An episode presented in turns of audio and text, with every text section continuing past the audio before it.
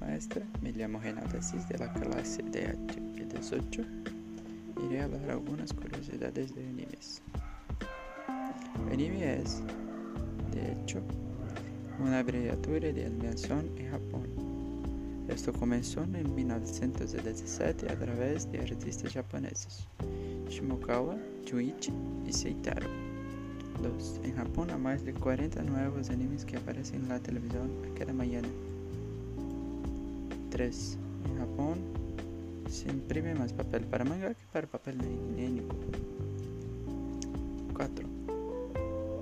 Algo interesante sobre el manga es que es muy leído por mujeres. 5. Todos los mangas están dibujados a mano.